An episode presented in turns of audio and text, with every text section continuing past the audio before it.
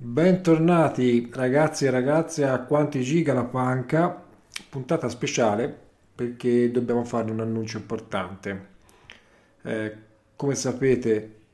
io, Massimo del museo, ma anche tutti gli altri Massimo del, del programma, siamo, eh, facciamo parte di un team di eh, volontari che operano presso un museo del calcolatore che si trova a Prato, nel, all'interno di un istituto tecnico commerciale, eh, museo che da qualche tempo ha, ha, avuto qualche problema di organizzazione della propria attività di apertura verso il pubblico e anche di gestione delle attività all'interno. Non voglio entrare ora nel dettaglio, nello specifico di ogni singola problematicità, perché probabilmente poi non è che sono di così sono così interessanti. Però oggi, come avete intuito dal, dal, titolo della puntata che è Time Out, dobbiamo fare Time Out. Time Out è, quel, è quell'evento, no? quel, quel, gesto tecnico di alcuni sport, anzi la maggior parte degli sport di squadra, in cui il, un giocatore o, un, o, l'allenatore stesso, anzi è più facile sia l'allenatore che il giocatore stesso, chiede l'interruzione del tempo di gioco per consentire di parlare con la propria squadra, ecco, timeout a volte viene usato anche per eventi particolari, speciali, per, per festeggiare. Io sono un grandissimo appassionato di basket, italiano, europeo e, e statunitense, e ho tra i miei più vividi ricordi alcuni timeout chiamati per celebrare la star che uscendo dal campo concludeva anche la, la carriera quindi ho in mente quello di Larry Bird, quello di, eh, di Manu Ginobili che è splendido perché i Sant'Antonio Spurs è una società che non molto avvezza a fare questo tipo di, veste- di, festeggiamenti, ma per Manu hanno dovuto fare una sorta di, di eccezione. Quello emozionante, purtroppo, anche per gli eventi che sono avvenuti da lì a poco di Kobe Bryant, dopo una partita straordinaria in cui ha giocato volendo vincerla con 60 punti. Quindi time out per me significa anche riconoscere i meriti di un, di un giocatore, di una giocatrice, di uno sportivo, di un atleta, quello che volete. Oggi però eh, purtroppo dobbiamo evocare un time out un po' più spiacevole perché dobbiamo chiamare in panchina il museo del calcolatore Lauro Tellini. Che è successo? Già eh, probabilmente in, in altri canali era stata annunciata questa cosa, c'erano dei problemi logistici per l'esistenza del museo all'interno del, degli spazi della scuola, purtroppo questi problemi logistici non sono stati superati e in sostanza il museo deve trasferirsi entro giugno dagli attuali spazi all'interno della scuola in cui attualmente è ospitato mm, verso un per fortuna uno spazio c'è stato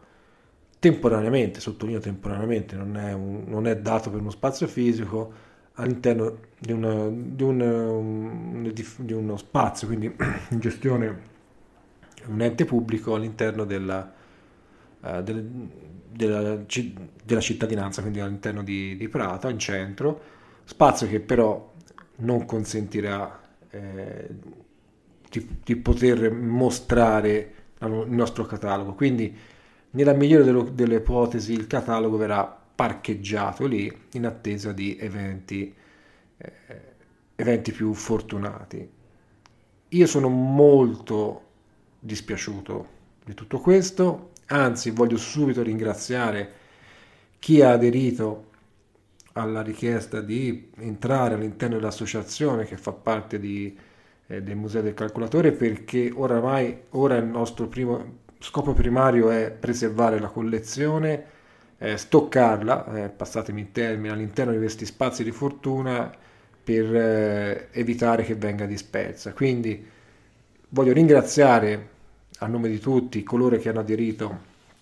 e di partecipare, quindi hanno aderito alla, alla, sono entrate all'interno dell'associazione perché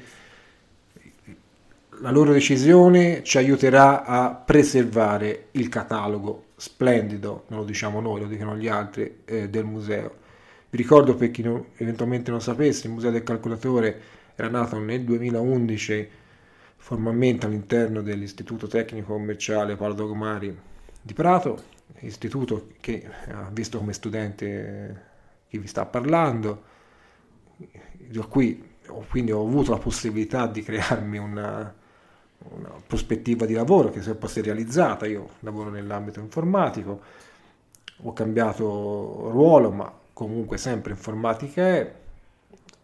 E eh, nel 2011 si era iniziata la creazione di questo spazio di eh, esposizione di strumenti di calcolo, quindi abaci, abachi, su abaci o abachi, non l'ho mai saputo, vabbè, imparerò, eh, regoli calcolatori, calcolatrici, calcolatori, addizionatrici, dall'inizio del secolo, del 1900, fino alla metà degli anni 90, poi si è espanso il catalogo, si è espansa la mostra, ave- abbiamo, io uso il presente perché siamo ancora vivi, tut- la maggior parte, una numerosità incredibile di strumenti dell'Olivetti, ci mancano poco due o tre elementi, ma veramente possiamo raccontare e noi raccontiamo, fatemelo dire con orgoglio, raccontiamo la storia degli Olivetti, io a maggior ragione il, il creatore del museo che è il professor, il professor eh, non è ingegnere, Riccardo Leani, tutti gli altri volontari che fanno parte dell'associazione, noi raccontiamo la storia di Olivetti, non la, la mettiamo lì facciamo, dicendo quello è, no, no, vi, noi vi raccontiamo quella storia, vi raccontiamo la storia anche delle addizionatrici, delle varie Barrocks, le Monroe, le Comptometer, vi raccontiamo la storia della Lago Marzino, che cos'era la Lago Marzino, perché è importante nella storia eh, della tecnologia italiana, come le Olivetti, a suo modo la Lago Marzino, la Numeria, tutte le altre calcolatrici. Poi certo vi raccontiamo anche degli strumenti contabili, Olivetti e non, che fanno parte della collezione del Museo del Calcolatore Lauro Tellini. Poi vi raccontiamo anche dei primi PC, i primi calcolatori, scusatemi, che sono arrivati prima dei PC, perché prima dei personal computer in modello stile IBM XT c'erano altri personal computer, non c'era solo l'Apple, c'erano anche aziende italiane, la General Processor, eh, l'Amico, cioè tante altre realtà che all'interno del museo ci sono, fino ad arrivare poi ai videogiochi, perché alle console, perché le console sono strumenti di calcolo, partendo da, dai vari Pong, il, il, la, il, VCS 2600, quindi Atari Teca, se volete, gli home computer, l'Amiga, l'Atari ST, il Nintendo, il Nintendo NES, poi il, lo SNES, il, il, scusate, sono un po' emozionato oggi, però eh, lo sapete, io non, non, sono bravo a preparare, quindi la sto facendo così uh, spontaneamente, senza preparazione. Il Sega Mega Drive, il Master System, l'Amiga, computer rivoluzionario, ne ha parlato Stefania Calcagno con, sempre con Simone Guidi tempo fa. Noi, poteva, noi al museo abbiamo una demo che ci ha gentilmente concesso Stefania, che è una nostra amica, eh, ci ha concesso una, questa demo, la facevamo vedere al museo, c'è la Tari ST, c'è tutta la parte Macintosh, c'è la parte IBM PS2, che è stato il canto del cigno dell'IBM come eh, personal computer, ci sono i primi portatili trasportabili, mac- macchine definite portatili ma che pesavano più di 20 kg, che erano praticamente dei PC un pochino più piccoli, ma dal peso specifico di un PC vero e proprio. L'Olivetti Quaderno, che è stato un, uno strumento forse troppo avanti nei tempi, l'Olivetti della fine, metà degli anni 92-93, e abbiamo tante altre cose. Purtroppo questo catalogo non è stato compreso da tanti e quindi ora ci è stato chiesto di spostarlo. Purtroppo, ripeto, abbiamo sì uno spazio, questa è la buona notizia, in cui eh, stivare, io uso questo verbo perché non so usare un altro verbo, stivare il catalogo temporaneamente, ma non, non so quanto ancora dobbiamo studiare, potremmo presentare un'area espositiva. Quindi è una sconfitta, lo dico chiaramente, è una sconfitta personale, una sconfitta dell'associazione, sconfitta di tutte le persone volontarie che ci hanno operato, perché a quanto pare non siamo riusciti a far capire l'importanza del catalogo del Museo del Calcolatore Lauro Tellini, che non è solo Olivetti, ma basterebbe solo per la parte Olivetti, ma l'Olivetti è solo una parte del nostro catalogo. È, è una possibilità di vedere come l'essere umano ha risolto dal, dal 1800 e qualcosa fino, a, fino alla metà degli anni 90 il problema di come calcolare e in modo sempre più rapido e corretto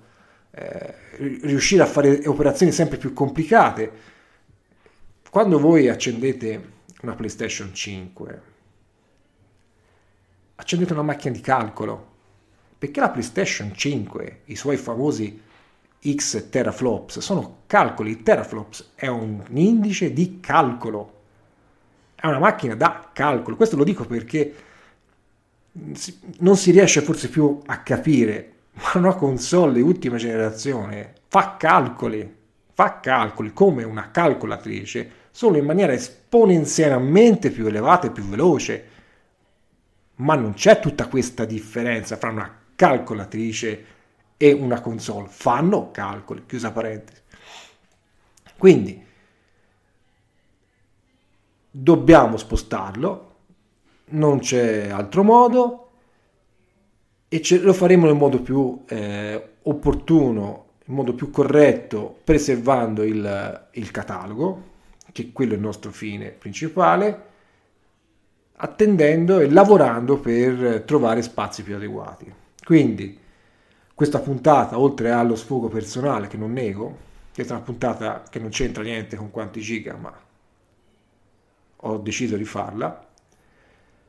per dirvi anche che il tempo sarà sempre meno. Noi abbiamo avuto una pausa da dicembre a febbraio in cui non abbiamo pubblicato nessuna puntata, ma lì era solo una crisi, una crisi creativa, può succedere, non, non lo facciamo di mestiere. Eh, non, noi, vabbè, io, noi, guardatela come volete, vi parlo con noi, non, non eravamo più in grado di produrre, di preparare e registrare una puntata adeguata che facesse sorridere noi tendiamo sempre a far sorridere, ma anche a far pensare a quello che diciamo. Eh, non abbiamo un pubblico elevato, ma però abbiamo un pubblico molto affezionato che ci riconosce i nostri pregi e i nostri difetti, e, que- questa è la cosa più, più bella eh, di questo podcast. Però ora non è più una crisi, ora avevamo anche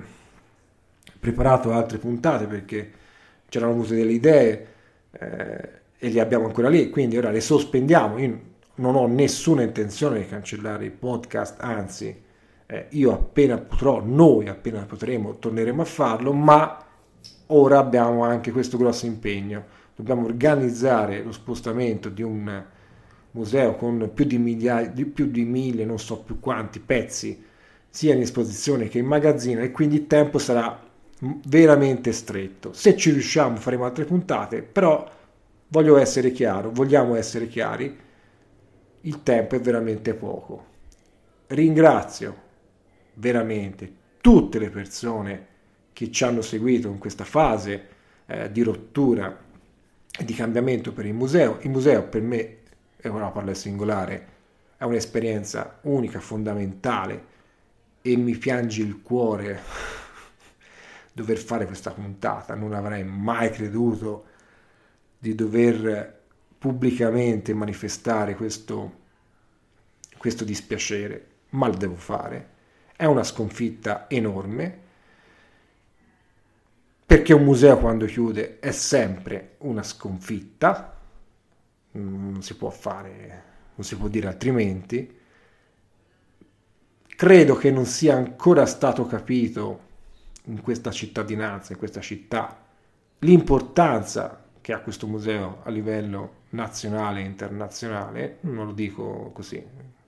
a caso perché lo, lo sappiamo e ci viene riconosciuto, però è, la situazione è questa, quindi dobbiamo probabilmente sospendere per due o tre mesi, forse torneremo a settembre, anche quando saremo più, mm, più propensi a fare le nostre sciocchezze, ma da qui a giugno vedo molto difficile che possa uscire una puntata nuova di Quanti Giga la Panca. Se esce un bel segno, se esce vuol dire che qualcosa di non aspettato è accaduto, di positivo, che certe situazioni sono state comprese da chi dovevano essere comprese,